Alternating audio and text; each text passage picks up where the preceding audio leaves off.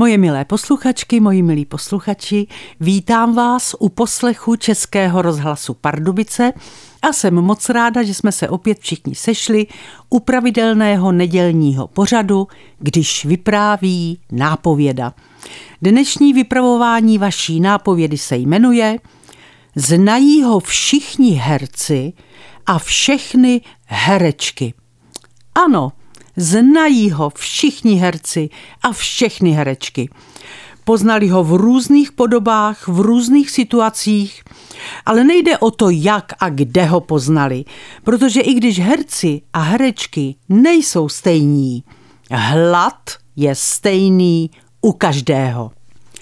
Myslím, že rčení mám hlad jako herec používají daleko více ti, kteří nejsou herci a u divadla nikdy nepracovali. A také si myslím, že mezi mými posluchači bude málo těch, kteří toto rčení nikdy nepoužili. Mám pravdu? Životní úroveň kočujících herců byla kdysi přímo žalostná. A tak toto rčení platilo ještě začátkem minulého století – mít hlad jako herec. Nicméně je pravda, že život herců v posledním půlstoletí a hlavně v současné době je tak hektický, že někdy prostě nemají čas na to, aby se najedli. A tak často i dneska dochází k tomu, že opravdu mají hlad jako herec. Povím vám příběh, který dokazuje, že mít hlad jako herec bylo běžné i v letech sedmdesátých. V Kolínském divadle jsme měli před premiérou a tak jsme dopoledne zkoušeli a většina z nás šla ze zkoušky rovnou do divadelního autobusu, který už před divadlem startoval a jeli jsme na zájezd. Samozřejmě, že jsme nadávali – Neměli jsme čas na oběd. Nemohli jsme si nic koupit cestou, protože na benzínkách toho v 70. letech moc nebylo. A tak jediné, co nás uklidňovalo, byla představa hospody, až dorazíme do města, kde máme večer hrát. Když jsme tam přijeli, měli jsme něco přes hodinu na večeři a tak jsme se všichni sešli v hospodě na náměstí kde to docela žilo. Seděli jsme všichni pohromadě u jednoho dlouhého stolu a kousek od nás si sedl náš kolega Miroslav Vlček, kterému jsem říkala Hugo. Charismatický herec velkých rolí, vysoký černovlasý chlap, kterého zbožňovalo mnoho žen, nejenom v Kolíně.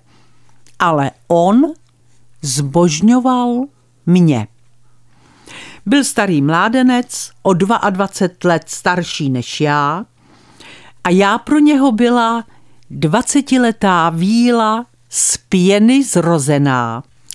V divadle o jeho zbožňování všichni věděli, ale teď jsme měli hlad a nějaký Hugo, který seděl kousek od nás, nám byl ukradený. Navíc jsme všichni věděli, co právě teď dělá.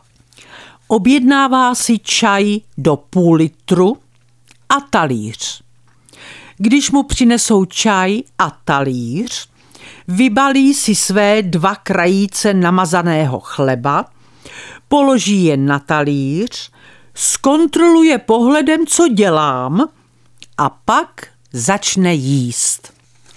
My si mezi tím objednávali.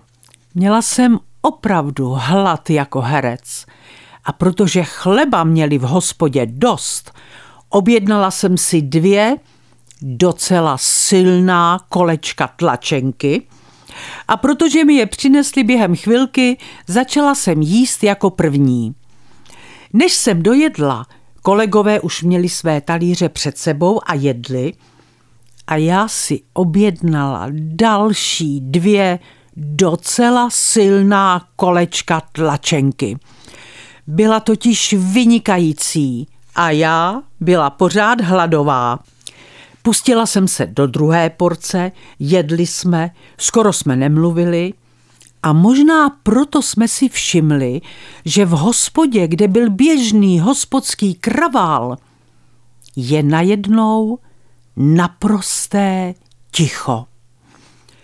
Přestali jsme jíst, podívali se kolem sebe a uviděli jsme Huga, který si přisedl ke stolu vedle nás i se svým čajem a talířem s chlebem upřeně mě pozoroval, jak do sebe ládoju čtvrté, docela silné kolečko tlačenky a desátý krajíc chleba. Kolega Zdeněk Štěpánek, o něco mladší než Hugo, na něho tiše sykl. S, s, Mirku, slyšíš? Mirku. Hugo se vzpamatoval, rozhlédl se po tiché hospodě, vstal, vzal si svůj půl litr čaje i talíř s chlebem, vrátil se ke svému stolu, ale než si sedl, hlasitě se na celou hospodu ospravedlnil. No co? Co?